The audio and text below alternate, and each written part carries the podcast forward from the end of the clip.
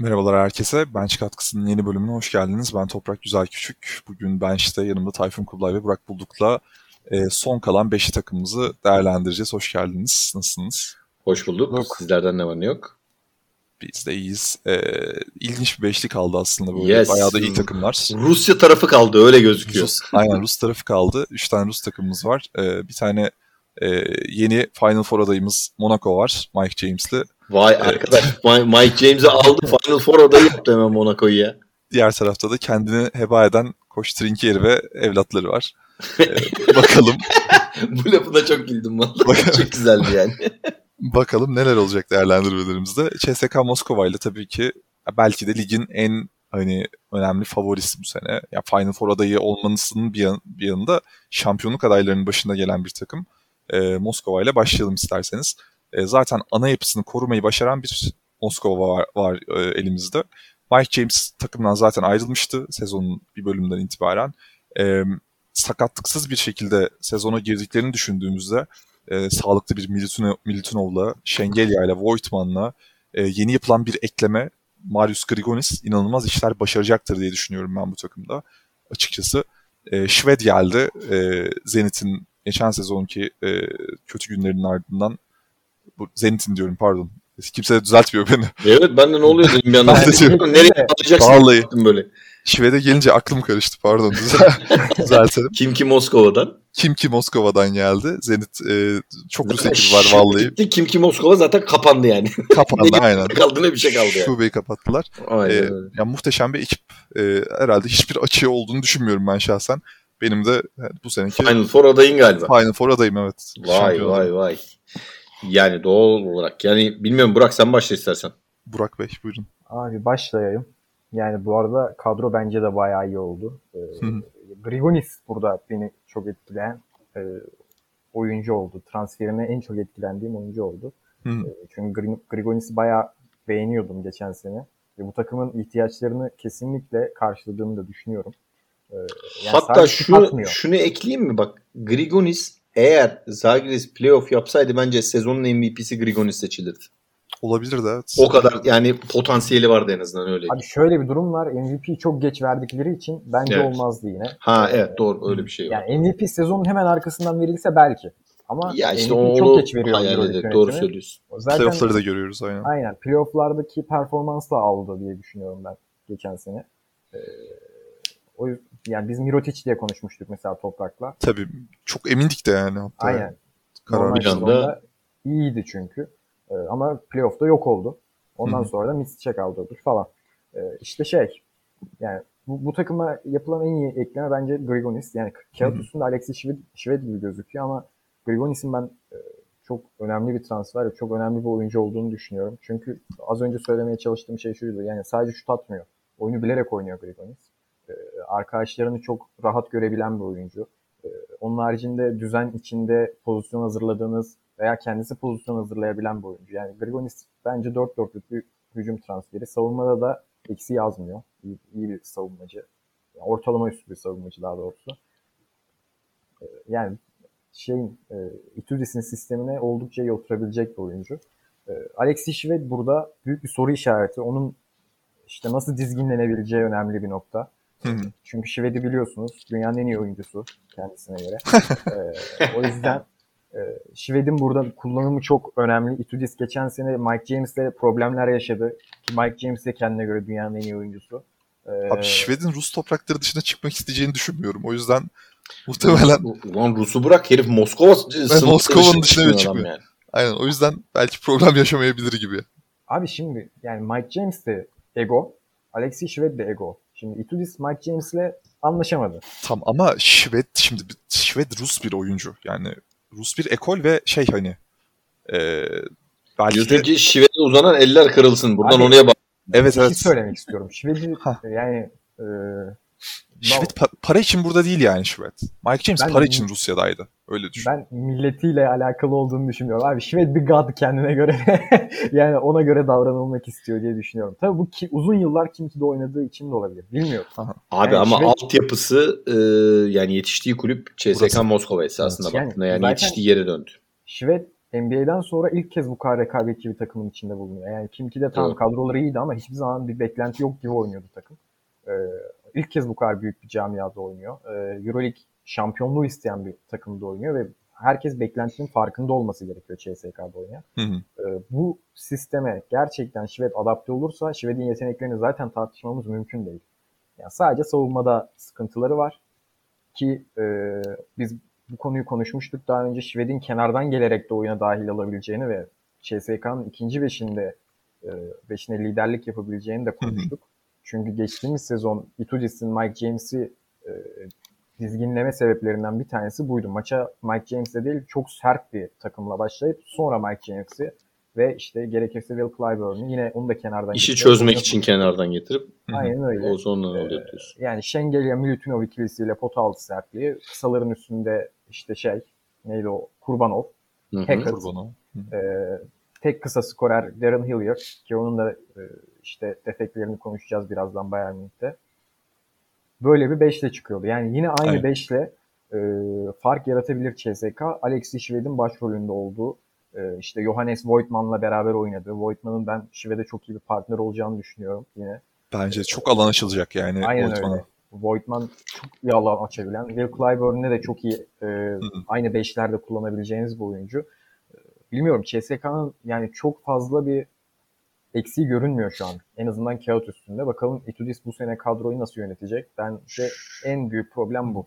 Geçtiğimiz sene de çok problemi yoktu kadro üstünde. Ama Mike James'le yaşadığı bireysel problemler takımı çok eksi yazdı. Yani zaten Mike James'in de ayrılmasından sonra guard boşluğu oluştu.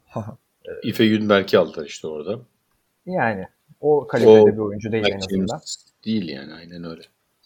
Şuna ekleyeyim ben de hızlıca. Mesela şampiyonluk adayı takımlara baktığımızda kenardan gelip böyle yani takımı toparlayabilecek, katkı yapabilecek sayıda birkaç tane oyuncuları bulunuyor. İşte atıyorum Milano'da kim var? Sergio Rodriguez başlasa da ilk 5'te başlamasa da takımın lideri olarak görev alabilecek ve hani takım geriye düştüğünde takımı ayaklandırabilecek bir oyuncu.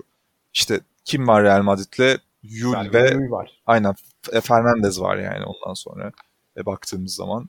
İşte hep böyle oyunculara ihtiyaç var gibi görünüyor. Alexei Şved takımın hani bu etkeni X faktörü olabilir mi Tayfun abi? Ne düşünüyorsun yani acaba? Valla bir kere ben farklı bir açıdan yaklaşayım. X faktörü canı isterse olur. Senin sorunun tam cevabı o. Canı isterse olur. Çünkü orada rolünü artık bence kabul etmesi lazım. Çünkü sonuçta 88 doğumlu bir oyuncudan bahsediyoruz. Hani eski o prime dönemi, hani fiziksel anlamda prime döneminin biraz geride kaldığı dönemlerden bahsediyoruz. Şimdi dolayısıyla bu oyuncu aynen şeydeki gibi Kimki Moskova'da yaptığı gibi hani o 40 dakikanın 38 dakikası sahada kalırsa saçmalama ihtimali tabii ki çok doğal olarak çok yüksek olacaktır. Ama Burak'ın dediği gibi bir 6. adam gibi sonradan oyuna girdiğinde yaratacağı etki, yapacağı katkı çok daha fazla olacaktır. Bence eğer hani o kafadaysa ki o kafada olduğu için biraz da belki de CSK Moskova'ya gelmiş olabilir. Bir EuroLeague title'ı kazanmak istiyor bence Şved. Hatırlarsan hani CSK'dan yetişme oyuncu dedik. Hani oralardan geldi dedik. En son CSK sezonunda 2011-2012'de Kimki'ye gelmeden önceki sezonda İstanbul'da o facia dönemde finali kaybetmişlerdi Olympiakos'a. Yani o takımın oyuncusuydu. Yani o içinde bir ukde olarak kalmış olabilir ve kalmalı bence. Yani çünkü o kalitede hani en azından kağıt üstünde yaptığı istatistiklerle şunda bununla falan hani o kalibrede oyuncuların ya bir tane bir EuroLeague şampiyonluğu olması lazım diye düşünüyorum. Hani NBA'de nasıl hani yüzük için millet hani başka takımlara gidiyor, şu yapıyor, veteran kontratlar, minimum kontratlar imzalıyor falan. Hani Şved de hani kontratı detaylarını tabii bilmiyoruz ama bu kadar tabii düşük olmasa da en azından o title'ı alabilme motivasyonuyla biraz geldi. Ama eğri oturup doğru konuşalım. CSK'da eğer Kevin Pangos'u alabilseydi veya ikna edebilseydi zaten Şved'i falan da almayacaktı. Kevin Pangos'la devam edecekti. Eğer Şved bunu kendine bir pozitif motivasyon aracı olarak kullanabilirse hani hem EuroLeague title'ını en son ucundan kaçırdım. Almalıyım. Bak yaş geliyor. Yaş geldi. Kemal erdi. İşte bak bir de benim yerime Pangos'u tercih etmişler. Vay çakallar tarzında böyle bir motivasyon hani kutusuna bunları koyabilirse hakikaten dediğin doğru. Gerçekten bir X faktör olur. Biraz orada egosunu dizginlemesi lazım. Şansına takımda hani Mike James gibi ego konusunda hani takıma verebileceği zararlar veya takımla uyumsuzluğun nasıl olabileceğini gördüğü bir örnek var. Dolayısıyla burada biraz herhalde geri adım atacaktır diye düşünüyorum Şved için. Burada tabii diğer oyuncular da önemli. Siz çok güzel söylediniz biraz önce. Yani bir kere hani sağlıklı girmek CSK Moskova açısından çok önemli lige. Yani sadece bir hani biz hep şey diyoruz işte bir Mike James'in ayrılışından bahsettik, şu oldu işte o yüzden Ife Yudberg çok katkı veremedi falan dedik ama Nikola Milutinov olsaydı o zaman çok daha farklı bir CSK görebilirdik. Yani kesin şampiyonlar Efes'e, aynen öyle yani Efes'e çok daha farklı bela açarlardı başlarına. Yani o kadar hani rahat geçmezdi o maçlar. Darren Hilliard'a rağmen söylediğiniz tabii, biraz önceki. O yüzden hani sağlıklı girmek çok önemli. Artı sadece Şved değil veya sadece Mike James değil. Hani Mike James'e Şved'i hani benzer oyuncular olarak koy. Ama onun dışında artı yazacak, geçen seneki kadronun üzerine artı yazacak bir Marius Grigonis hamlesi var. Bu bence hani biraz hani CSK'nın özellikle ön alanındaki pek çok şeyi değiştirecek. Yani bir kere hani biz ne diyoruz Efes için geldiğimizde? Ya işte Larkin var, Mitsic var, işte Boba var, işte öbür taraftan Kronos'tan Simon var. Bu dördüne zaten hani hamle alana kadar rakip oyuncular, rakip takımlar. Efes zaten birinden birinin ekstra performansı yürüyor gidiyor. İşte CSK da böyle bir takım olmaya aday oldu Grigonis'le beraber. O alan verilirse Grigonis'e bence ön alanda çok tehlikeli bir takım olma yolunda. Eğer tabii Şvedler rolünü kabul ederse o anlamda söylüyorum. Ben CSK'dan bu sene geçen seneye göre daha ümitliyim. Özellikle Kurbanov ve Hackett'ın savunma sertliği, Grigonis ve Şved'in de hani sayı potansiyelini düşündüğünde sadece bu dördü bile olsa ön tarafta ki yan parça bir sürü işte Ukon gibi geçen sene hani katkı veren oyuncular da var. Onları bile saymazsan sadece bu dördü bile son derece tehlikeli bir dörtlü oldu. Yani bu dörtlüyle Efes'in dörtlüsü hani aynı kalibrede belki olmayabilir pek çok dinleyicimize göre ama bence çok yakın bir dörtlü oldular. Hani artısını eksisini üst üste alt alta koyduğunda. O yüzden bence iyi bir hamle oldu. Hem Şved hamlesi hem Grigonis hamlesi.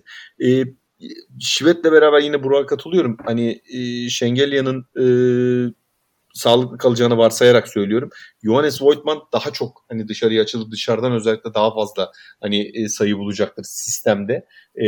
Ve ben hani CSK'nın çok iyi yerlere geleceğini düşünüyorum. Bu arada Ife Günberk'i de hiç saymadım bak. Geçen seneki katkısını verse bile hani çok daha avantajlı bir pozisyona getirir takımını. Ben hani zaten playoff kesin. Final Four'da kesin diyorum. Final Four'da da eşleştiği takıma göre yani finale bile şimdiden belki CSK'yı yazabilirim öyle değil. Abi zaten şöyle bir şimdi Itudis geçen sene ne yapıyordu?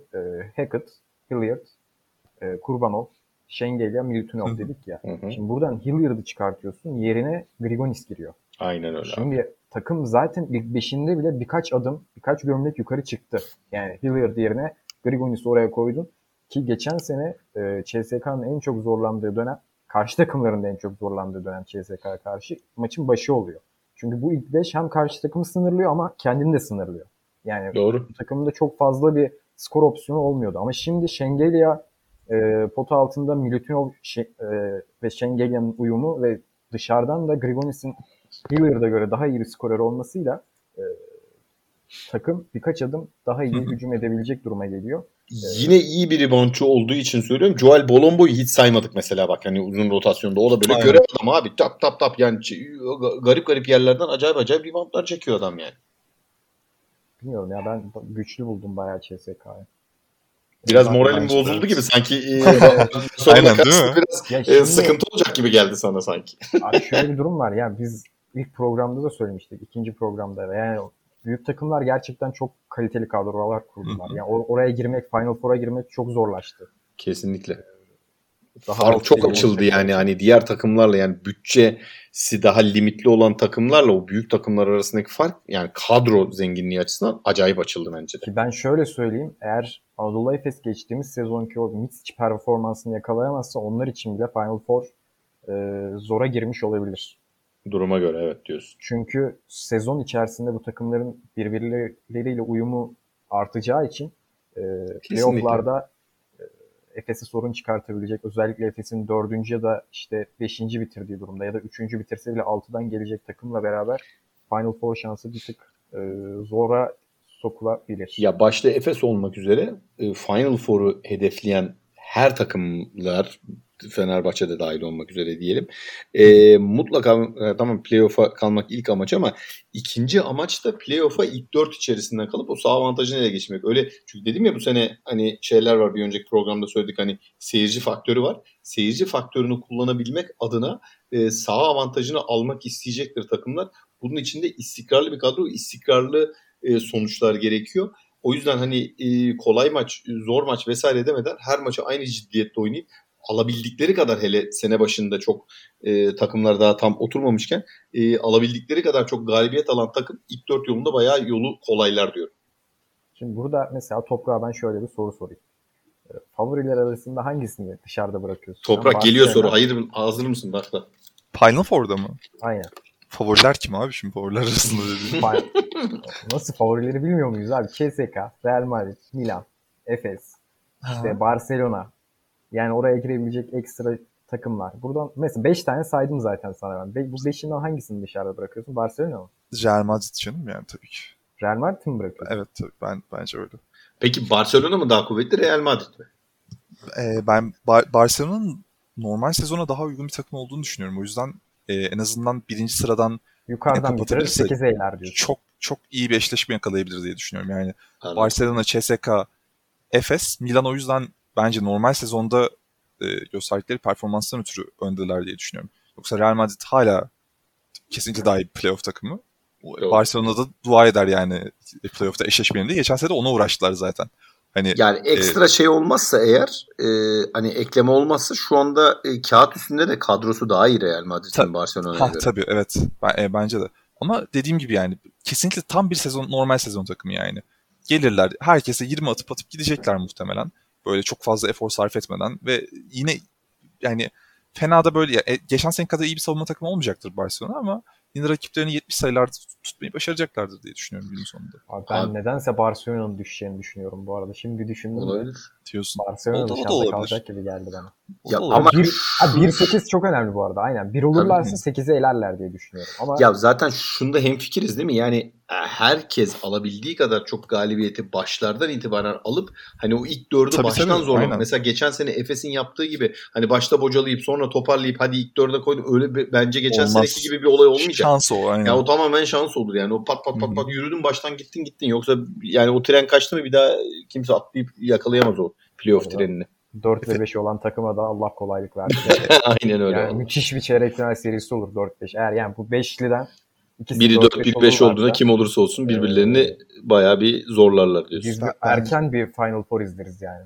5 maçlık. Efes bence zaten yaptığının hatasının farkındadır ve bu sezon daha farklı başlayacaktır diye düşünüyorum. Yani ya işte maçta söylediğim gibi geçen sezonu çok fazla belki kriter almamak lazım. İşte o Covid prosedürleri nedeniyle tabii. Normal bir yolculuk olmuyor. 158 tane testten geçiyorsun. Oradan bilmem ne yapıyorsun. Oyuncuların hani fiziksel direnci düşüyor. Mental anlamda kayıplar oluyor vesaire. Ama bu sene biraz daha hani normalleşebilecek bir sezon başlayacağını varsayarak söylüyorum. Hı-hı. Eğer öyle olursa işte seyirci faktörü de işin içine girerse baştan işi sıkı tutan bence hani bu büyük takımlar anlamında söylüyorum. Hani ilk 4 için çok büyük avantaj sağlar. Kesinlikle.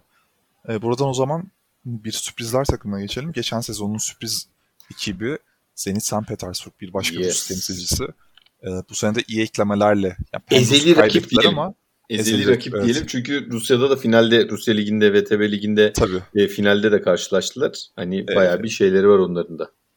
Futbol takımı gibi kadro kuruldu zaten. Tabii bayağı 22 adam falan var herhalde değil mi? Aynen. Allah Allah.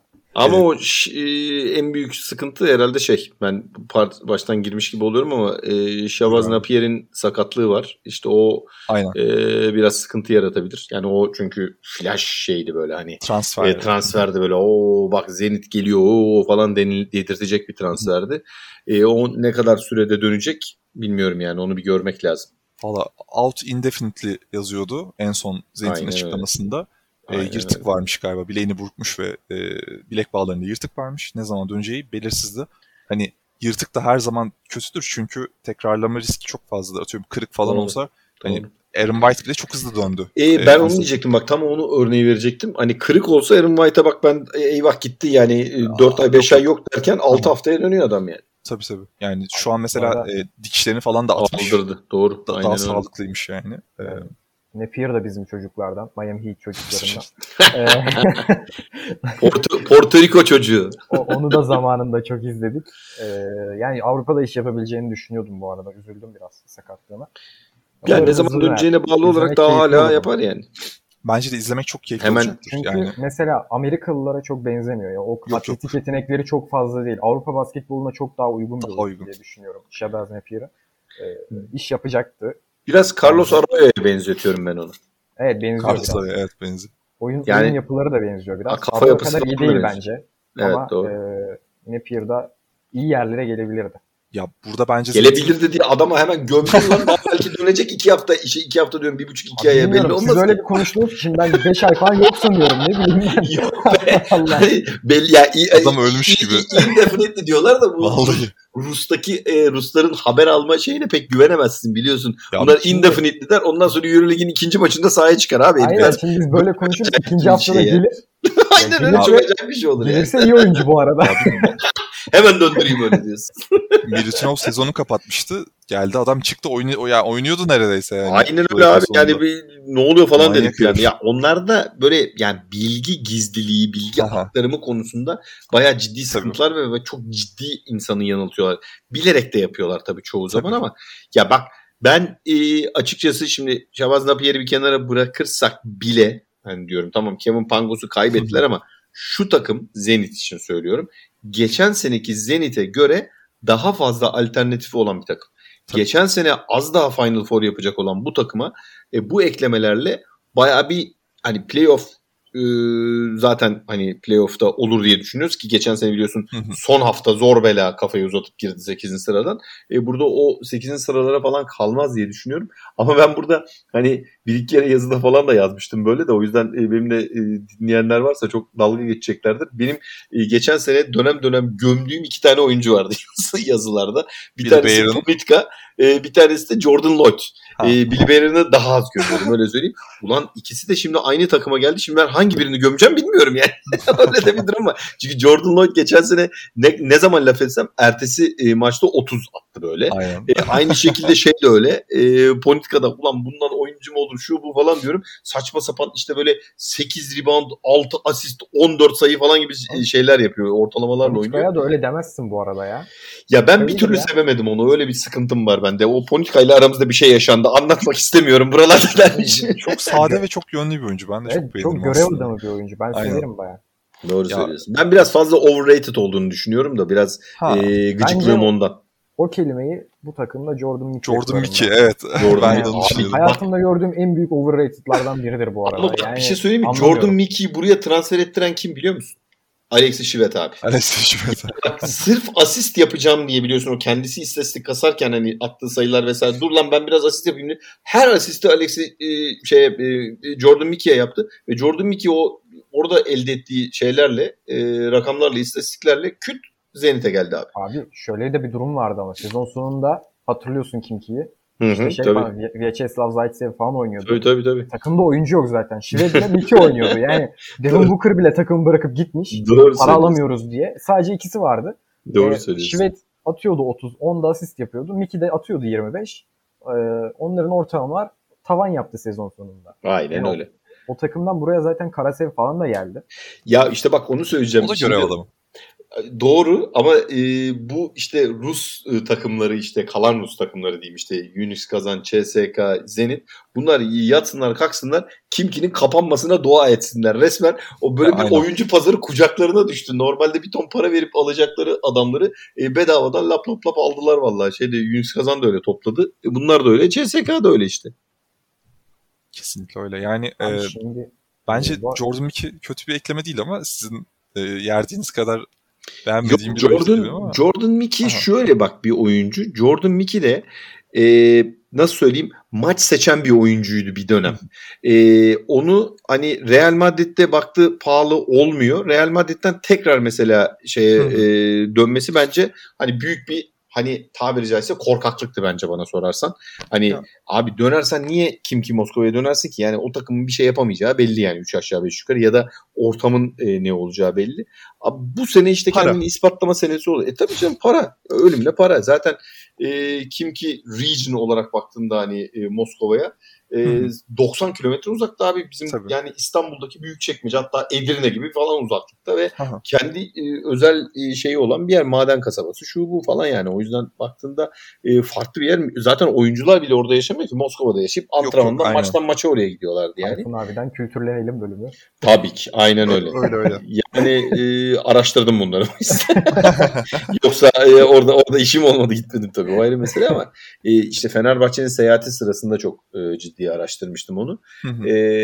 Şaka bir yana yani tamam, Jordan Mickey işin kolayına kaçtı geçen sene şu bu ama bu sene işte eskilerin söylediği şey lafı vardı. İşte er meydanı derler ya, böyle işte o Kırkpınar yağlı güreşlerinde cümle olarak o cümleyi kullanırlar böyle. Tam onun gibi er meydanı şimdi Jordan Mickey için. Euroleague buyur kardeşim, al sana Zenit, geçen sene playoff yapan Final Four'un ucundan dönen bir takım. Sen de bu takıma seçildin, para şu bu neyse işte sebep. Geldin. Hadi bakalım göster. Yani ikinci bir Real Madrid kariyeri gibi bir kariyer doğru değerlendirirse valla bence Jordan Mickey bu takıma uyan bir transfer olur. Bu da hiç yani geçen sezon hatta sakatlanmasa belki öyle. De Barcelona'yı yenebilecek. Ona rağmen yeniyorlardı. Sakatlığına rağmen yeniyor. 5 maça yürüyordu abi. Öyle bir şey var mı? Yani çok inanılmaz bir şey yani. Bir oyuncuları daha sakatlanmıştı yanılmıyorsam hatta. Dur kimdi? Şu an hızını unuttum ama. Ponitka sakatlanmıştı. Son maçta Ponitka oynamamıştı. O kadar aynen, şey gibi aradaki ona rağmen ona rağmen yaptılar. Aynen öyle. Abi bu sezon değinmemiz gereken bir insan kesinlikle Xavi Pascual bu arada. Evet. Yani geçtiğimiz sezonun başarısının en büyük sebebi bence Pascual'di. Onun sistemiydi. Ama ne dedik geçen sene hep bunun A planı var, B planı yok dedik. Bakalım bu sene B planı olacak mı? Abi çünkü... ama onun A planı gerçekten işleyen bir plan oluyor genelde. Yani B planına kalmıyor işler çoğunlukla, ki Barcelona karşısında da bunu gösterdiler zaten. Yani tek bir planla Barcelona'yı yani zaten playoff'ta çok farklı. Çünkü tek bir takıma hazırlandığı için Pascual iyi bir playoff hocası olabilir. Ama normal sezonda her takıma farklı farklı A planlar hazırlamak biraz zor olabilir. Bence bu sene kaliteyle onları kapatacaktır. Çünkü geçen sene göre kaliteli bir kadrosu var. Jordan Lloyd eklemesi var. Lloyd Xavi Pascual sisteminde iyi iş yapabilir. Yani onun da biraz dizginlenmesi gereken bir arkadaşımız o da yani Jordan Lloyd. Saçmalayabiliyor. Onu da bir tutacak bir adam lazım yani. Burada işte şu sıkıntı oldu. Napier'in olmaması, yine çoğu takımda söyleyeceğiniz gibi yine bir guard eksikliği. Yani aynen öyle. Takımda oynayabilecek bir numara sayısı çok az zaten. Ya Lloyd şütör olacaktı muhtemelen. Jordan Lloyd'u guard oynatmak bence cinayet olur. Bence onu iki numaradan getirmek lazım yine. Evet. Tabii ki o iki olur zaten. Yani Billy Barron'u koy daha iyi abi şey. Ama yani. Şimdi bir olacak gibi sanki bu sakatlığın üzerine. Daha öyle bir sisteme dönebilir. Frankenp'e süre verilebilir ya sanki. Yok artık. Çünkü, yok artık. Yapacak başka bir şey var mı? Gerçekten elinde başka bir guard yok bu arada. Jordan Lloyd oynayacak işte. Zaten ana guard'tı şeyde de. Ya Corey Walden'la beraber oynuyordu ama ana guard'tı yani. Corey Walden ana guard'tı abi orada şey değil de o biraz daha yardımcı guard, skor guard'tı yani. Ama ben çok maçını izledim geçen sezon. Bayağı bir top kullanıyor. Yani sürekli top onun elinde. Konusunda tabii canım. Top kullanmada şey değil ama o topu kendisi getirmiyor. Baba bütün işleri yaptı. Corey Walden'a sonra topu alıyor. Çekmiyor şöyle 10-12 saniye bende kalacak top. Ona göre herkes tertip alsın diyor böyle. Ona göre oynuyordu yani. Bu takımda şöyle de bir sıkıntı var. Mesela Fenerbahçe olsa konuştuğumuz takım ya da Efes olsa topu Simon'a teslim edebilirsiniz. Forvetlerden de oyunu kurabilirsiniz. Takımın forvetleri de çok fazla oyun kurabilecek forvetler değiller. Burada Sergey Karasev var sadece. Biraz daha o işleri yapabilecek. Ama onun haricinde Karasev'in NBA şeyi vardı değil mi? NBA geçişi var mıydı? Var, doğru hatırlıyorum. Var. Öyle bir şey vardı. Brooklyn Nets diye hatırlıyorum ben. Ben de öyle hatırlıyorum. Doğrudur. Yani vay be. Yani nereden nereye diyorum. Ha Cleveland'da. Aa evet Brooklyn Nets de var. Oo çok iyi ya. Var vallahi. Var. Cleveland'da da oynadı doğru. Ya burada isterseniz yavaştan bir diğer Rus temsilcisine gidelim. Yine heyecan verici bir kadro. Yani Zenit'le alakalı şöyle bir yorum alayım sizden. Yeri ne olur diye sorsam ne dersiniz? Playoff olur evet. Diyorum. 6-8 ya. Ben de öyle düşünüyorum. Net şey olarak vermiyorum. Hani 6-7-8 vesaire demiyorum ama bence playoff yapacak. Ama 8'den yapar ama 6'dan yapar. 5 takımı saydık zaten. 6-8 arası kalıyor. 3 takım kalıyor. Yani seneye playoff'a girmek bile zor. Aynen. O 3 takımdan biri olmanız lazım. O 3 takımdan biri olmak isteyen çok fazla takım var. Doğru. Ki onlardan kesinlikle en önemlilerinden biri Zenit. Çünkü yaptıkları yatırım da fazla bu sene geçen sene oranla. Bilmiyorum. Fenerbahçe oraya çok büyük aday. Tabii. Zenit çok büyük aday. Yani şimdi konuşacağız işte Unics Kazan yine iyi transferleri olan bir takım. Uyum nasıl olacak? Kadroyu merak neredeyse baştan yenilediler ve çok iyi oyuncular transfer ettiler. O yüzden yani çok zor ya önümüzdeki Euroleague sezonu. Çok iyi oyuncular dedin. Güzel bir sezon olacak. Muhteşem belki de hepimizi heyecanlandıran, bütün basketbol severleri heyecanlandıran. Lorenzo Brown diyeceksin değil mi? Lorenzo Brown bir Çeslav Zaytsev. Yani o kadar iyi biliyorum ki bunu söyleyeceğim. Yok tamam. Tamam. Gerçi Real'e dönelim. Hezonya da var bu takımda. Niye şimdi onu söylemiyorsun? Hezonya var. Şey var. Voronsevic. Abi Marcos Pisu da var yani onun da transfer hikayesi çok ilginç biliyorsunuz değil mi? Adam Dinamo Sassari'den gitti Unicaja Malaga'ya böyle imza töreni falan düzenlediler harika 15-20 gün antrenmana çıkmadı ben işte şöyleyim böyleyim paylaşımlar falan yaptı sonra cart bir anda iptal etti hadi ya ben biraz da Euroleague'e gideyim ne işim var bu Unicaja Malaga'da dedi ve çat diye geldi Unics Kazan'a vallahi ilginç. Bu arada ben diye okumuştum Malaga sakatlığından ötürü Spursu'nun kontratından çıktı diye okudum. Ondan sonra Spursu 5 gün sonra falan buraya imza attı. Abi aynen yani öyle saçma sapan işler oluyor ki ben anlamıyorum işte bu biraz önce gene konuşacağız Monaco'da da yani neydi? Geçen sene Zenit'te oynayan Will Thomas önce Unics Kazan'a imza attı.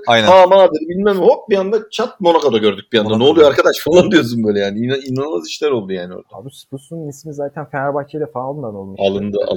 Anıldı. Yani çok hani böyle nasıl söyleyeyim guard böyle sert oynayan gardlardan biraz hani Daçka'daki Doğuş Özdemiroğlu tarzında oynayan veya Di Bartolomeo gibi Makabi'deki oyuncular gibi ama bunların yanı sıra yani tabii daha kısa boylu gardlardan o da işte 1.83-1.84 o civarlarda ama skor tehdidi olan bir adam yani doğru takımda doğru parça olabilecek bir gard.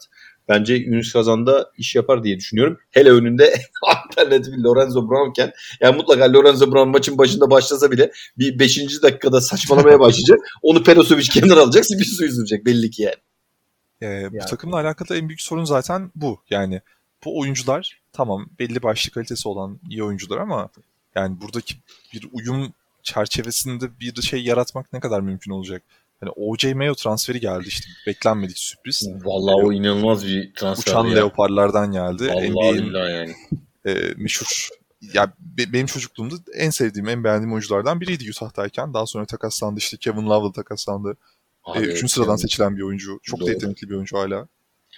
Ya çok iyi adam. Yani ben acaba buraya nasıl düştü? İnsan bir bilmiyorum işte. Vallahi işte bak insan onu yapınca yaştan dolayı mı düştü, sakatlıktan dolayı mı düştü, başka şeyden dolayı mı düştü bilmiyorum ama yani bu diyara düştü. Belki de paradan düştü bilmiyorum. Sakatlığı yok. Yani. Geçen sezon da bayağı istikrarlı oynuyordu yani hatta 2 sezondur. Yaşı dediğin gibi ileri 34 yaşına geldi neredeyse. Para da olabilir. Haklısın. Abi yani uçan leoparlar lafı beni kopardı zaten ya. Yaşasın Çin liginin muhteşem isimleri ya. Vallahi billahi ya. Li Juyan Flying Leopards olması lazım yani. Evet, başında da ad var böyle. Evet. Neydi? Liaoning mi? Öyle bir şey olması lazım. Lan şeyde öyle ya, Yudoh'un da oynadığı yani Pekin Ducks abi, böyle bir şey var mı ya? Pekin ördekleri lan böyle takılıyor. Pekin ördekleri. İnsanın gülesi gelir yani şeye çıkmadan önce. Ne yapacaksın? Sahaya çıkacaksın, önünde böyle forma arma var. Merhaba biz de ördeğiz. Hadi lan. Allah Allah ya. Çok komik vallahi yani. Abi, bu oyuncuların hepsi şey ya. Harbiden çok şeyler. Şu an o kelimeyi bulamadım ama çok istikrarsızlar. Kesinlikle. Evet, evet. Yani evet. Hezonya da öyle. Para nereye? Oraya gidenlerden yani. Hezonya da işte kendi istatistiğini yapacak abi bu takımda aynen. Bence. Ben yani, sana söyleyeyim yani. Aynen. En çok ismi duyulan ikinci oyuncusu OJ Mayo'dan sonra. Yani NBA'yi takip eden herkes OJ Mayo'yu bilir. Aynen öyle. Valla bu takımda ama ne yapar bilmiyoruz. Aynen öyle. Maalesef bu takımda bilmiyorum. 2 tane şey olacak abi. Onlara Allah kolaylık versin diyorum. Hani bu kadar çok top kullanan, bu kadar çok hani her topu atan adamlar olduğu zaman tabii hamal gerekiyor pot altında. İşte Tonya Jekiri ile Voronsevic, onlar artık ne toparlayabilirlerse toplayacak. Toplayıp de kendileri de kullanmayacaklar. Buyur kardeşim sen bir kere daha şut kullan tamam mı? Ben pot altında alırım falan diyecekler. Böyle saçma sapan bir durum olacak yani. Kendi takımlarının da sözleşmesini uzattıkları John Brown bile çok toplu oynayan bir oyuncu. Aynen. Aynen. Ya ben John Brown'u şeyden biliyorum. Evet. En iyi oyuncularıydı. O bile çok toplu oynuyor. Abi o John Brown'u şeyde hatırla, belki izlemişsinizdir, İstanbul Cup'ta Fenerbahçe ile işte o son aynen, topa kalıp evet. Şey yaptığı yerde o kadar çok yani agresif ve hani nasıl söyleyeyim adam sakatlamaya yönelik bir oyun tarzı var ki yani bu gerçi bu şekilde hani şeyi elediler. Virtus Bologna'yı eleyip finale çıktılar. O da ayrı mesele yani John Brown'la işte Smith'le beraber Bahçeşehir'e gelen Smith'le beraber ama yani acayip bir hani o da bir hafif yani tabi rica ise kafadan kontak bir oyuncu. O da dediğin gibi çok yani uzun oyuncu olmasına rağmen çok toplu oynayan bir arkadaşımız. Yani bilmiyorum. Maçı anlatan ismini şu an unuttum TV Spor spikeri de John Brown'u bayağı bir laf etmişti. Manyak bütün yani. Maç boyunca. Atıldığında da epey bir aynen abi, mutlu olmuştuk. Deli ya. Vallahi deli yani. Diyorum ya kafadan kontak abi. Kendi kendine bir tane şey yaratıyor. Yani bir düşman falan yaratıyor. Yani. Ya Fenerbahçe'yi oyuna döndüren de o olmuştu mesela. Evet. Yani nasıl olsa kaybedeceğiz falan. Aynen maç kaybediliyordu yani. Zaten yani. Öyle. İlginç oldu gerçekten yani. Evet, peki Lorenzo Brown ne yapar? Söyleyin bakalım. Korkunç bir kadro, korkunç bir isim. Hayır yani istatistik kasabilir mi yani? Hani O.J. Mayo kesin yapacak o ayrı da. Lorenzo Brown yapar mı? Lorenzo Brown'la çok süre gelmeyebilir ya. O kadar ben de tam tersini düşünüyorum. Ben top Lorenzo gelmez Brown... anlamında mı söylüyorsun yoksa süre gelmez anlamında mı? Ya bence süreyi bence alacak abi yani ilk 5 başlar bence yani. Bence de ilk 5 başlar. Kim başlayacak ki? Isaiah Cannon başlar abi ilk 5 kart. Yok abi. Ama işte o geçen seneki takımda olanlardan evet. O. Yani Euro Cup'ta o yani. Euro Cup'ta onu başlatmazlar bence. Onu 6. adam getirirler diye sanıyorum. O fiziksel özellikleriyle hiç izlediniz mi bilmiyorum. İzledim abi işte o şeyde izledim ben ya. Yani Brown'da fiziksel özellik var da ne oluyor? Adam boş bakıyor. Doğru bence Lorenzo Brown Fenerbahçe'de göründüğü kadar kötü bir oyuncu değil. Ama tabii muhteşem de bir oyuncu değil ama bu takımı en azından çevirebilir yani diye düşünüyorum. Doğru söylüyorsun. Fenerbahçe'de inanılmaz kötü bir performans gösterdi. Morali bozuldu, düştü. Ya bak taraftar da kaldırmadı bence mesela o da var. Şimdi biz geçen sene tamam Lorenzo Brown'u belki alır da almazdı o ayrı bir tartışma konusu ama yani oyun sistemi olarak Obradovic'in ya da bu sene işte Georgievic'in oynatmaya çalıştığı eski tip hani böyle sete daha yakın oyunlarla oynanan bir oyun oynasaydık Lorenzo Brown bu kadar sırıtmazdı. Biz böyle hani şey Kokoşkov'un hani o NBA vari işte 7 saniyede hücum yapalım, topu hemen hızlı getirelim, eğer boşsa hemen şak şutu atalım, oradan dönen topa aldır huldur geri koşalım sisteminde tam böyle sokak basketbolcusuna dönen ve saçmalayan bir oyuncu haline geldi. Yani bilmiyorum Perasovic öyle oynatan bir koç değil. Yani o yüzden hani Lorenzo Brown Karasev çok zayıf ya. Yapmayalım lütfen. Ya yok zaten IQ olarak çok iyi yani, bir seviyede değil yani. Ben her zaman söylüyorum zaten. Şut atamayan oyuncunun bence şu an basketbolda yeri olmaması gerekiyor. Bir şey yapmamız. Çok zayıf. Çok düşük. Fenerbahçe seviyesine alındı bu adam. Yani derken o para ucuz geldiği için alındı bence. Ama şöyle de bir durum var. Fenerbahçe ama kötü de değildi. Geçtiğimiz sezon sonuç olarak Sassari'den Dechampierre'i de aldı. Yani Pierre de nereye geldi? Lorenzo Brown'dan da aynı çıkış bekleniyordu. Gelmedi, gönderildi. Yani geçen sene kumar oynadı Fenerbahçe, tutmadı. Lorenzo Brown ait olduğu yere döndü. gibi düşünebilirim. Evet yani Kızıl Yıldız seviyesi onun seviyesi. Ben de onu diyorum. Hani tam evet. Yani bu Unics Kazan da benzer şekilde. Hani bundan sonra ne olur? İşte atıyorum bir sonraki transferi belki Alba Berlin olur. Sallıyorum kafadan ya da işte Fenerbahçe. Evet. Belki Monaco olur duruma göre. Yani hani o anlamda biraz evet biz fazla anlam yükledik ona herhalde. Fenerbahçe'nin gardı bu kadar hani kararsız, bu kadar işte ne bileyim ne yapsın bilmeyen biri olmamalı diye düşünüyordu taraftar sahada. Özellikle de hani Nando De Colo gibi bir oyuncuyu gördükten sonra topla ne yapacağını çok iyi bilen ve hani keskin bakışlarıyla karşısındakini bile korkutan bir adam yani bu oyuncu. Gard olarak oynadı bütün sezon böyle. Oynamak zorunda kaldı. Çünkü oynamak zorunda kaldı. Yani abi bir kere zaten ikisini oyuna sürdüğü zaman geçen sene hatırlasana Lorenzo Brown'un görevi neydi? Hani Nando De Colo'nun hani biraz daha böyle açıklarını kapatmak veya biraz daha hani rebound'a giriyordu. Bir adım geride kalmak. Hani uzun boyuyla bilmem neyle hani 1.97'lik boyuyla ama abi herif öyle bir kontrolsüz güç anlamına geldi ki yani burada bilmiyorum ne yapacak. Yani Perasovic yani ya böyle tansiyon hapı falan almaya başlar. Onu da tutmak zorunda kalırsa. Ya da böyle şey yapar. Gel Lorenzo'cum deyip kemente atar. Gel kardeşim yanımda otur. Beraber şurada biraz sohbet edelim, çay içelim falan der yani. Ve Kemen'in başlayacağını şundan dolayı düşünüyorum. Meo ile NBA bağlantısından dolayı. Olabilir. Daha kolay uyum sağlayabilmesi adına. Ya siz daha iyi tanıyorsunuz ama ben Isaiah Cannon'ın hani şut mekaniğini, işte top dağıtıcılığı özelliğindeki o karar mekanizmasını sizin biraz önce dediğiniz o. Gerçi ben az maçını izledim işte Virtus Bologna ile Monaco maçlarını izledim. Yani bütün sezon belki farklıydı ama ya bu izlediğim o 3 maçta çok iyi bulmadım. Ben doğru yani.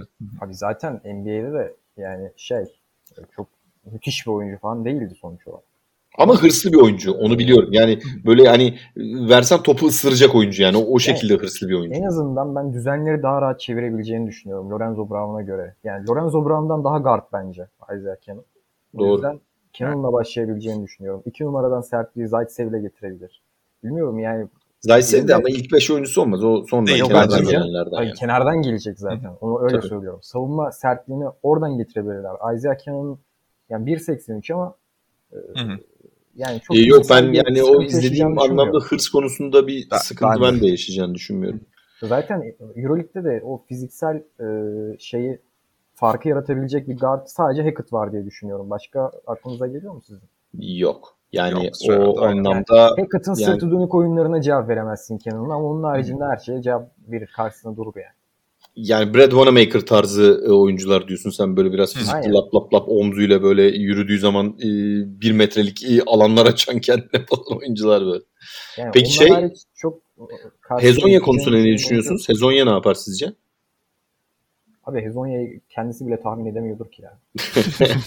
Yani gerçekten aklına koyarsa oynamayı burada Hezonya kaliteli bir oyuncu ama işte abi ne kadar ilginç değil mi? Bak geçen sene Panathinaikos'a transfer olduğunda havaalanında hani böyle sanki Messi'yi transfer etmişler gibi neredeyse adamı omuzlarda falan karşılayacaklardı. Ben herhalde kalır devam eder falan derken adamdaki düşüşe bak NBA Panathinaikos'tan Unics Kazan ne oluyor ya? Hani serbest düşüşe düşsen bu kadar gelmezsin yani. Panathinaikos'a baktıktan sonra Unics Kazan bir çıkış bile olmuş oluyor. O anlamda doğru söylüyorsun. Yani, doğru söylüyorsun. Tamam, kulüp anlamında değil ama kadro anlamında burası daha kaliteli gibi. Yani. Valla ben burada açıkçası doğruya doğru bu takım için özelinde söylüyorum. Yani Lorenzo Brown faktöründe, Hezonya faktöründe düşünerek bu takımı düzene oturtabilecek faktörlerin en büyüklerinden bir tanesi zaten Perasovic. Yani Perasovic şeydeki hani Efes'te daha şanssız bir dönem geçirdi ama Perasovic hani Baskonya Perasovic dönemlerini hani o prime zamanlarındaki Perasovic dönemindeki gibi bir sistem bu takımda zor tabii bu oyuncularla ama benzer bir sistemi oturtabilirse hani o zaman belki biraz daha izlenebilecek hani düzensel anlamda izlenebilecek bir takım haline gelir ama öbür türlü eğer o da hani böyle bırakırsa ipin ucunu biraz gevşetirse abi bu takım tam aynen dediğin gibi hani sokak basketbolu gibi yani bir taraftan oyuncu Emre'nin savurduğu öbür taraftan Lorenzo Brown'un şey oldu hakikaten karnaval olur yani rezalet yani. O yüzden bilmiyorum yani çok ilginç bir takım olacak göreceğiz. Takımı özellikle takip edeceğim yani sizin için. Bence de. Özellikle ben de şeyi takip edeceğim.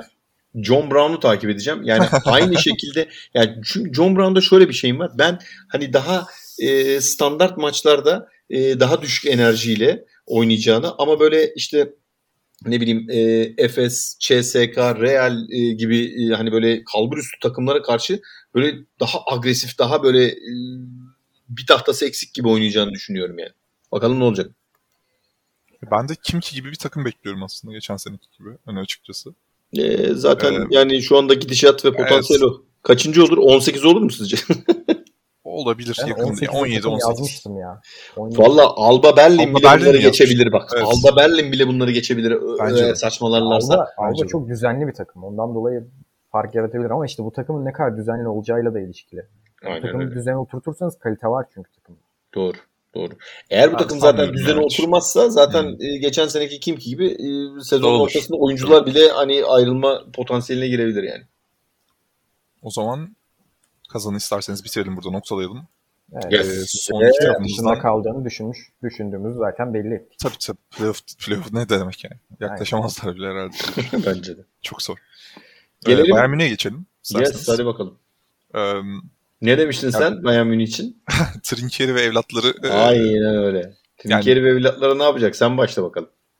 Ben Bayern Münih hakkında geçen sezon çok iyilerdi.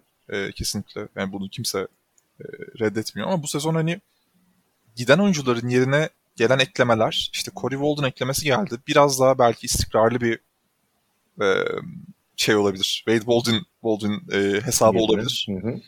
Lucic sağlıklı kalabilirse bu önemli. Takımdaki faktör, en önemli faktör o çünkü. Ya onun dışında baktığımda takımı ya bilmiyorum. Yaşan Sen'in takımının az çok aynısı gibi. Abi nicelik anlamında bu adamlar biraz evet çatır çutur guard doldurdular ama aynen. Hepsini toplasam kaç tane eder bilmiyorum yani. Ya Otello Hunter eklemesi geldi mesela bu takıma. Yine benim soru işaretiyle baktığım uzunlardan biri. Ama işte yani Jalen Reynolds gibi düşün. Jalen Reynolds yerine Otello Hunter aynı tarz oyuncular. Ama Reynolds aklıyla oynayabiliyor oyunu mesela. Otello Hunter çok aklıyla oynadığını söylemek mümkün değil. Biraz daha fiziksel özellikleriyle oynuyor. Evet. Ya onun Deşan Thomas geldi. Eski aynen Deşan Thomas geldi. Abi Hunter için de artık yavaştan ışıkları kapatma zamanı aynen. Geldi mi? Masadan ayrılmanın vakti geldi gibi. Vallahi ben geçen sezon korkunç geçiren bir ismi aldılar. Darren Hilliard. Evet o yani, bence kötü oldu. Acaba diyorum Trinkieri çok sistematik bir koç. Acaba çok spesifik bir rolde bu iş yapabilir mi? İş yapacağını düşünüyorum. Belki yapar ama geçen sezon Ştor diye mesela üçlük atmaya çalıştırıyordu CSK. Öyle geçiyor. Evet, öyle bir oyuncu. Saçma sapan bir şeydi ya sistemde o da hakikaten. Korkunç atıyordu ama yani. İnanılmaz kötü atıyor. Ama şöyle bir şey var. Ki o ne kadar çok kaçırırsa o kadar da maçtan düşen bir oyuncu zaten. Yani aynen. Atmaya da devam ediyor. Yani maçtan kendisi düşüyor aslında. Atmaması gerekiyor ama ya bak az önce söylemiştim zaten. O takımda gerçekten top kullanabilecek başka bir oyuncu yok. Birebir anlamda. Şengelya'nın sırtı dönük oyunları Hilliard'ın işte 3 sayı çizgisinin gerisine alarak yaratıcılığı. Oydu yani. CSK'nın da başka bir şey istediğini düşünmüyorum ondan. Itudis'in özellikle.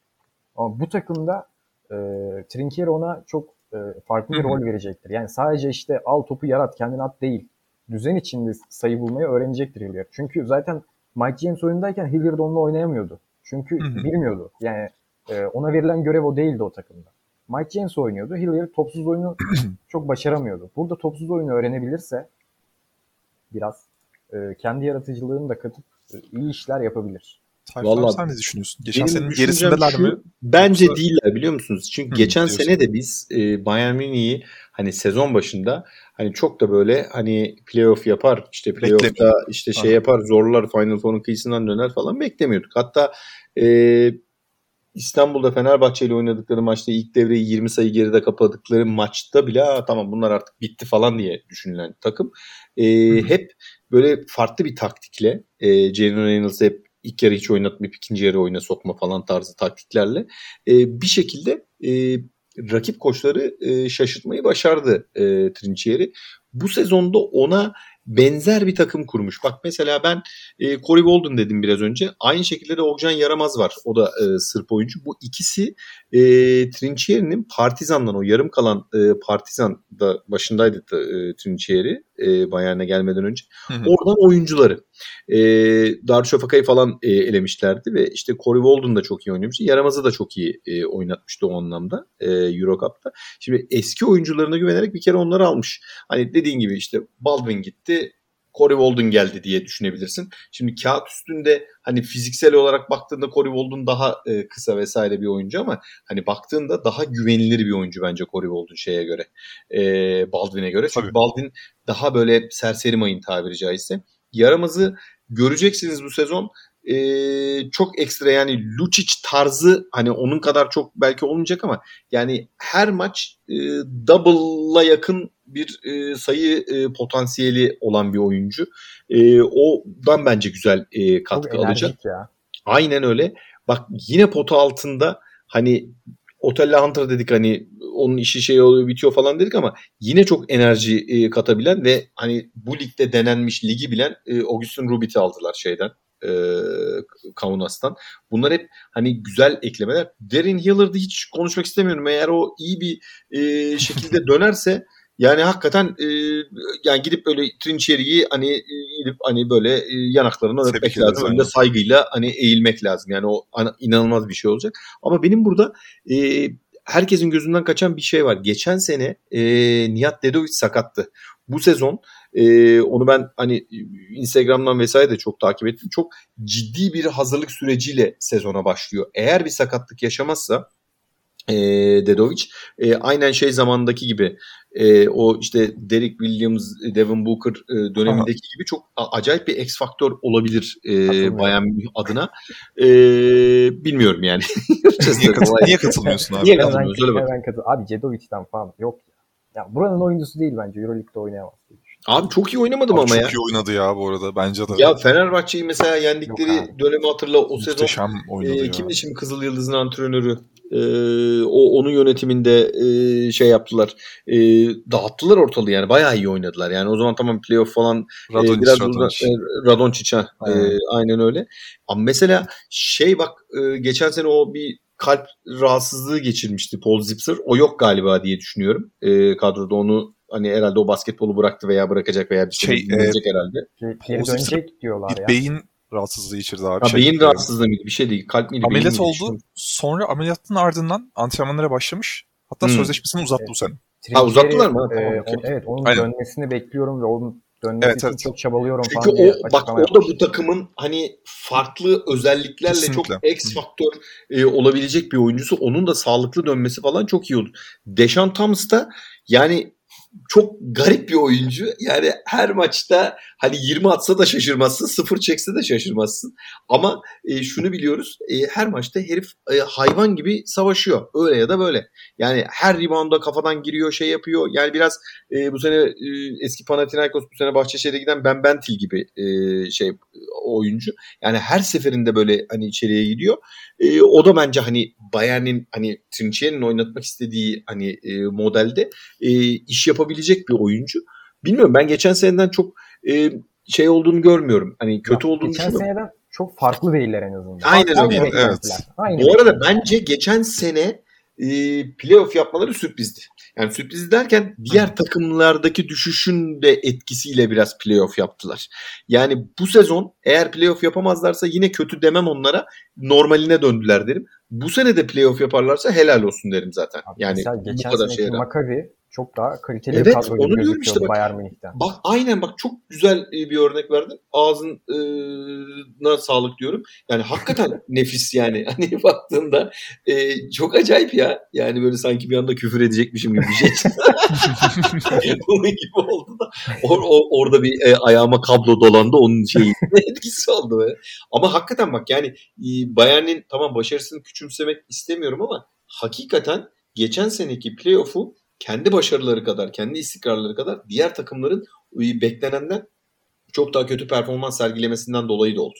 Yani şimdi düşünürsen Kaunas playoff yapamadı, Maccabi playoff yapamadı ki bunlar hep sistem takımı, Maccabi hani kağıt üstünde iyi bir takım.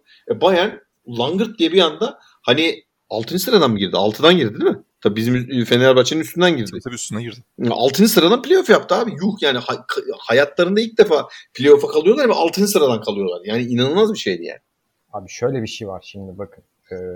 Trinkieri geçen sene elindeki kadrodan çok inanılmaz verim aldı. Yani Wade Baldwin daha önce denenmiş olmamıştı. Trinkieri nereye getirdi? Jalen Reynolds daha önce çok kez denendi. Ama Trinkieri ile zirve dönemini yaşadı. Yine bu kadroda kalan Jan Şişko mesela. Geçen sene çok önemli katkı verdi. Tabii canım. Attığı skor katkıları. İnanılmaz katkılar verdi. Savunmada çok enerjik, çok zaten istekli. Hücumda da bazı maçlarda gerçekten etkisini yaratmıştı. Kısa dönemlerde de olsa. Yani şimdi burada ki Lucic de öyle. Mesela Lucic de en iyi dönemini Trinkieri ile beraber yaşıyor sonuç olarak. Kesinlikle. O yüzden şimdi mesela Hilliard'dan da aynı gelişimin Trinkieri ile beraber bekleyebiliriz. Ya da Corey Walden'dan bir adım daha yukarı atmasını bekleyebiliriz.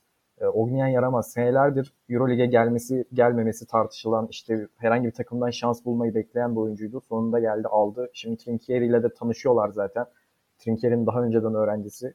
Bir adım atmasını bekleyebiliriz. Bu oyuncuları Trinkieri yukarı çıkartabilirse geçen seneki gibi Bayern Münih'i izlemememiz için bir sebep yok diye düşünüyorum. Hatta şöyle bir ekleme daha yapayım. Büyük bir ihtimalle biz böyle ligin 5. 6. haftasında hani Bayern'in performanslarından sonra şu cümleyi kurabiliriz. Hani oyuncular Trinkieri için oynamayı istiyor ve seviyorlar. Hani tarzında bir şey yapabiliriz. Çünkü geçen sene de öyleydi. Yani dediğin gibi biraz önce örneklerini verdiğin hani sorunlu ya da Euro Cup seviyesindeki oyuncuları hepsini bir araya getirip hop böyle bir yani 4 level falan üste çıkardı yani. O yüzden gene öyle bir şey görebiliriz. Ya ben açıkçası sizin tersinize düşüneceğim burada. Hı hı. Yani playoff yapar mı? Playoff yapacağını düşünmüyorum. Hı hı. Kesinlikle. Ben de düşünmüyorum bu arada. Takımın çok farklı olmadığını söylediniz ama bence takım daha kötü. Yani giden geleni aratır diyorum ben burada. Abi sen çünkü Wade Baldwin ile Jalen Reynolds'un performansını görerek konuşuyorsun şu an. Evet. Ya mesela yani... biz geçtiğimiz sezonun başına göre çok bir fark yok diyoruz. Şimdi Wade Baldwin geçtiğimiz senenin başında Corey Walden kadar, hatta Corey Walden'ın geçen sene verdiği performans kadar hiçbir zaman performans vermedi. Hatta bak o yarım kalan sezonda Corey Walden Partizan'la ortalığı dağıttı. Öyle söyleyeyim sana. Aynen. Müthiş oynadı herif. Aynen. Müthiş oynadı ve Trinchieri koçuydu yani. Hani o yüzden ona baktığın zaman hani ben Wade Baldwin'in önüne bile koyarım Corey Walden'ı. Yani geçen seneki performans hariç Wade Baldwin daha önce denenmiş ve başarısız olmuş. Tekrar da deneyimimiz çok düşünmeyen bir oyuncu. Yani dışlanmıştı da biraz. Ama Trinkieri'nin sistemine dahil oldu ve mükemmel bir performans gösterdi. Bu arada playoff yapamaz bence de ama. Bunu da söyleyeyim yani. Bence de bu arada. Playoff'a yazacağım bir takım değil. Ama geçtiğimiz seneki performans artışları gibi bu takımdan da 2 tane 3 tane bulursa ki Lucic'in yanına, Weiler Beb'in yanına, işte Jan Şişko'nun yanına, yani böyle garanti performansların yanına 2-3 tane sürpriz performans ekleyebilirse neden olmasın diyorum sadece. Yani aynen öyle. Düşük bir ihtimal ama var bence. Ya şöyle söyleyeyim. Ben 8 ile 11 arasına yazarım. Yani 8 ucundan olursa 8'den girerse girer. Ben de 10-11 gibi düşünüyorum herhalde. Yani 8-11 ideal bence de. 8-11 okey. Ama evet. Burada bir yol ayrılma yaşadık. Bakalım kim haklı çıkacak. Sezonun içinde bizi takipte kalın. Şimdi aynen. Ben şimdi haklı çıkarsam çünkü... takımda ne alacağım? Yemek mi ısmarlayacağız sana? Nedir yani? İddiaya bağlı. Arkadaşa evet bir artık yemek ısmarlatırım diye düşünüyorum yani. Tamam iyi hadi bak. Ama playoff'a kalırsa da sen bu iki arkadaşa yemek ısmarlayacaksın. Ankara'daki en iyi Aspava'yı araştırmaya başladım. Ben kendime güveniyorum. Abi. Olur her zaman. Buradan da Monaco. Son takımımıza Monaco'ya geçelim. Yani Monaco hakkında ne söyleneceğini ben gerçekten bilmiyorum. Çünkü takımı tanımıyorum çok fazla. Yani Euroleague eklemeleri dışında. İşte. Ha evet. Euroleague eklemeleri dışında Mike James eklemesi geldi. Mike James de muhtemelen bu takımın vizyonuna, misyonuna çok inanmış. Yoksa asla Monaco'da vergisiz hayat yaşamak istediğinden ve daha fazla para kazanmak istediğinden değil diye düşünüyorum. Kesinlikle katılıyorum. İnanarak gelmiş ve bu takımı bir adım öteye taşımak için son hamleyi yapmış bulundu. Yani abi Mike James'in bilmiyorum gerçekten. Bence o kadar güzel bir takıma geldi ki kendi adına. Abi şöyle istediği bir maçı baktı. Seçecek, istediği yapacak, canı istedi mi oynayacak, canı istemedi mi böyle lay lay lom takılacak. 50 sayı görürüz herhalde bu sezon. Abi çiftliğe geldi ya. Yani aynen. Yani. Çok net. Çünkü bu arkadaşlarla oynamak da çok mümkün değil diye düşünüyorum yani. Abi yanında zaten gene hamalları var işte. Guard'da saçmaladığı zaman Westerman var. İçeriye attığı zaman reboundu çekecek Brock Mutumu var. Will Thomas var. Yani anladın mı? Tam adamın çok net istediği bir ortam. Yani deseler ki sen bir takım kur ama istatistiği oynayacak bir takım herhalde bu böyle bir takım kurar. Hiç yarışmak istemeyen. Herhalde yani. Aynen öyle oldu. Rekabetçi olmayan bir takım yani baktığımızda. Ya abi bak sadece 5-6 maçta böyle hani göz önünde olan, reytingi yüksek olan maçlarda oynasa ve şey yapsa, istatistik yapsa yine de diyorum bak. Hani Amerika'yı vesaireyi falan geçtim ama yine de Euroleague'de öyle ya da böyle kontrat bulur abi. Öyle ya da böyle. Ya bence de tabii. Kesinlikle. Burak sen ne düşünüyorsun bu takım hakkında? Abi düşünemiyorum ya. Düşünme eğitimi kaybettim. Ya abi bak. Oyuncuları bir aynı hepsine böyle aynı çerçevede bakmak istiyorum. Bir türlü bir şeyler yerleşmiyor, oturmuyor. Yani. Abi bence nasıl otursun zaten yarısı tanınmayan ama bak ben sana bir şey söyleyeyim. Geçen sene işte bu şey final oynayıp şampiyon olan Euro Cup'taki takımdan şey yapıyoruz, bahsediyoruz. Yani tamam takımda çok hani değişiklik oldu, şey oldu falan ama yani Mitrovic bu takımı çok iyi oynatmıştı geçen sene. Bu sezon kağıt üstünde hani daha Euroleague tecrübesi olan daha kaliteli oyuncuları var ama bu takımı oynatabilir mi bilmiyorum valla. Yani hakikaten yani şimdi sen Mike James'i nasıl kontrol edebilirsin? Zaman zaman Will Thomas bile saçmalıyor düşün yani. Hani, acayip yerden o solak stiliyle tek ayak böyle Doncic'le hani dört novislik karışımı atışları yapıyor. Ne yapıyorsun arkadaş falan diyorsun yani böyle. Şimdi hangi birini tutacaksın yani anlatabiliyor muyum? Yani o yüzden işi zor ya. Yani bilmiyorum bu takım yani beni şaşırtmazsa eğer yani playoff değil bunu 14-18 arası bir yere yazmak lazım. Abi, hatta 16-18. NBA'yi takip edenler bilir zaten. Mote Jonas var. Ne? Gözüne çarpmıştır. O da uçan kaplanlardan geliyor. Aynen ya. Uçan kaplan ya. Uçan kaplan abi uçan ya. Uçan kaplanlarda geçen sene de iyi bir performans geliyor. Çok da iyi şutu vardır onun da. Bir 5 numara olmasına rağmen. Ama niye uçan kaplan abi? Yani bir de düşüneceğim. Ya. Önce oraya niye gidiyor yani? Bu kadar iyi oluyor. Ben anlamıyorum. Tamam para için vesaire için falan belki gidebilir de yani. Niye ya? Uçan leoparlardan geliyordu. Leoparlardı. Uçan kaplanlardan geliyordu. Aynen. Şimdi yani. Irkını uçurmayı seviyorlar diye. Gerçekten bu nedir ya? Yani çok ilginç abi yani. Bu şey herhalde Çin mitolojisindeki hayvanlardan bazıları diye düşünüyorum. Vallahi yakında işte kedi, köpek, işte ejderha, işte falan hani böyle gibi şeylerle böyle takım kurabiliyorsun tabii. Yani demek ki orada. Takım kurmanın en önemli şeyi muhtemelen iyi bir isim bulduktan sonra takımın 4'te 3'ü kurulmuş oluyor zaten. Ya. Bu takım iyi şut gününde bazı takımları çok zorlayabilir. Ama onun haricinde gerçekten yani bazı oyuncular var gerçekten hiç izlemediğim oyuncular. O yüzden çok yorum da yapamıyorum. Abi Asvel'le mesela derbi maçı oynarlar öyle söyleyeyim. Derbi aynen. Alba Berlin, Asvel aralarında bir turnuva düzenlese. Yani öyle. Şimdi şampiyon bile olamaz kimse yani aralarında o kadar. Mike James'in iyi bir şut günü diyelim. Mote Jonas'ın iyi bir şut günü diyelim. Hadi Westerman saçmalamadı çok diyelim. Will Thomas sırtı dönükleri soktu diyelim. Brockmont'un kenardan geldi 12 attı diyelim. Hı-hı. Yine galibiyet alamıyoruz abi. Onu ne yapacağız? Abi alamıyorsun. Ribandı kim çekecek anasını satayım? Seyircilerin 2 tane adamı koyup ribandı çekecek. Sayıyor. Nereye varacak diyorum. Abi olmuyor yani. Anladın bir şekilde olmuyor. Kaybediyoruz maçı. Tutmuyor abi. Dediğin doğru ya. Tutmuyor yani. Hayret bir şey ya. Bu arada Mote Yunus'u siz daha iyi biliyorsunuz ama şutu falan genelde iyi olan adamların iyi, hani reboundla pek alakaları olmaz. Bu yani. Arkadaşımız da pek rebound tarafına pek şey yapan bir adam değil anladığım kadarıyla. Yok. Bulaşan bir arkadaşımız değil. Parisli var işte orada. Guard rotasyonunda yine farklı bir isim. Onun dışında. Bilmiyorum. Yani İsimler çok garip yani zaten. Ya bu takımı biraz bir şeyde göreceğiz. Hani parkede göreceğiz. CSK maçında göreceğiz. Sonra hani şey yapacağız. Muhtemelen ilk maçta veya ikinci maçta bu takım ne oynuyor anlamayacağız büyük bir ihtimalle. Doğru. Üçüncü maçtan sonra hani böyle bir fikrimiz olmaya çalışacak. Ama yani bu takımı yani normalde belki hiç ciddiye almayacaktık. Ama Mike James'in gelmesi takımın en azından popülaritesini biraz arttırmış oldu. Ama yani dediğim gibi yani sadece popülariteyle konuşamadım ya. Popülariteyle de nereye kadar gidebilirsin? En fazla yani salona seyirci çekersin abi. Perşembe günü sezonun açılış maçı Tayfun abi. Monaco, Panathinaikos. Evet aynen öyle. İki tane göz kanatıcı iki takım. Onur'un da göreceğiz ikisini de. Abi. Aynen. Evet, 16-18 mücadelesi diyorsun. Abi yani yalnız şey, o değil de bak, iki takım da saçmalarsa, yani normal standartlarına göre saçmalarsa hakikaten göz kanatıcı bir maç izleyebiliriz yani. Allah izleyenlere sabır versin diyebiliriz yani. Böyle Allah'ım ya Allah'ım diyorum. Hiç. Mike James izlemek keyifsiz değil bence aslında. Bence de bu arada. Ben net izlerim ya maçı. Ben de net izlerim hani, bak hani.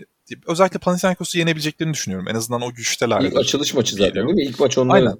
Aynen. Ya en azından o gün Efes maçına kadar, Real Madrid Efes maçı var ya da Milano Moskova maçı var. Sen de bu ne arkadaş, şeyden önce aynen öyle ara sıcak gibi yaptın.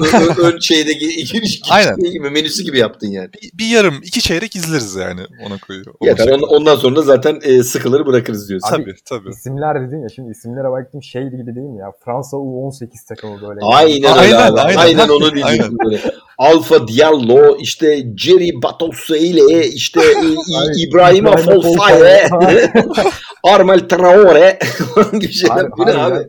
Fransa U18 takımı gibi ama işte belki de çok iyi oyuncular çıkacak, bilmiyorum. Evet, göreceğiz bakalım. Yani oyunculara hakkında gerçekten yorum yapamıyorum. Çünkü bilmiyoruz, az önce saydıklarımızın hiçbirini izlemedim ben.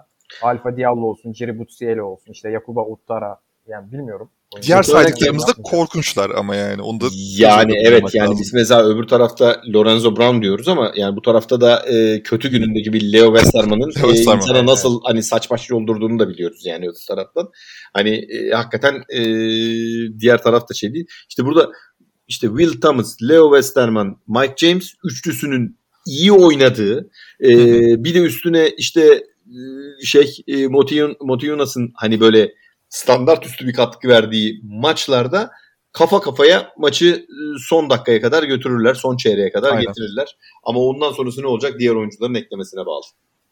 Perşembe gününü iple çekiyorum abi. Perşembe gününü iple çekiyoruz. Aynen öyle. Göreceğiz bakalım. Son 5 takımın da sonuna geldik Monaco ile birlikte. Bütün takımların değerlendirmesini aslında yapmış bulunduk sezon başlamadan önce. Yani baktığımızda şöyle az çok favorilerimiz belli. Kötü olan takımları kafamızda belirledik, işte Kazan, Monaco, işte Alba Berlin gibi, Panathinaikos gibi takımları. Yani çok hani muhteşem sürprizler bizi bekliyor olacaktır tabii ki ama en azından sezon başlamadan önce neyin ne olduğunu bir kez daha görmüş olduk. Son sözleriniz var mı? Alayım. Sezon başlamadan önce Perşembe günü açıyoruz. Abi, sağlıklı bir sezon diliyorum bütün takımlara. Evet. Kesinlikle katılıyorum. Sağlıklı sezonu ben de diliyorum ama aynı zamanda biraz daha böyle pozitif ayrımcılık yaparak temsilcilerimizin çok başarılı geçirdiği bir sezon olsun diliyorum. İnşallah her ikisi de olabilecek en yüksek seviyeden playoff'a girerler ve ondan sonra gidebilecekleri yere kadar da giderler. Son olarak haftanın fikstürleriyle alakalı şunu söyleyeyim. Real Madrid Anadolu Efes mücadelesi olacak. İspanya'da oynanacak mücadele. Armani Exchange Milano, CSK Moskova. Yine böyle geçen senenin ya Final Four şey gibi başlıyor sezon. Final Four dönemi gibi başlıyor. Zor maç başlıyor. Zor maçlar kesinlikle. Başlıyor. Kesinlikle. Yani. Fenerbahçe'de Kızıl Yıldız karşısında sürpriz bir ekip karşısında olacak.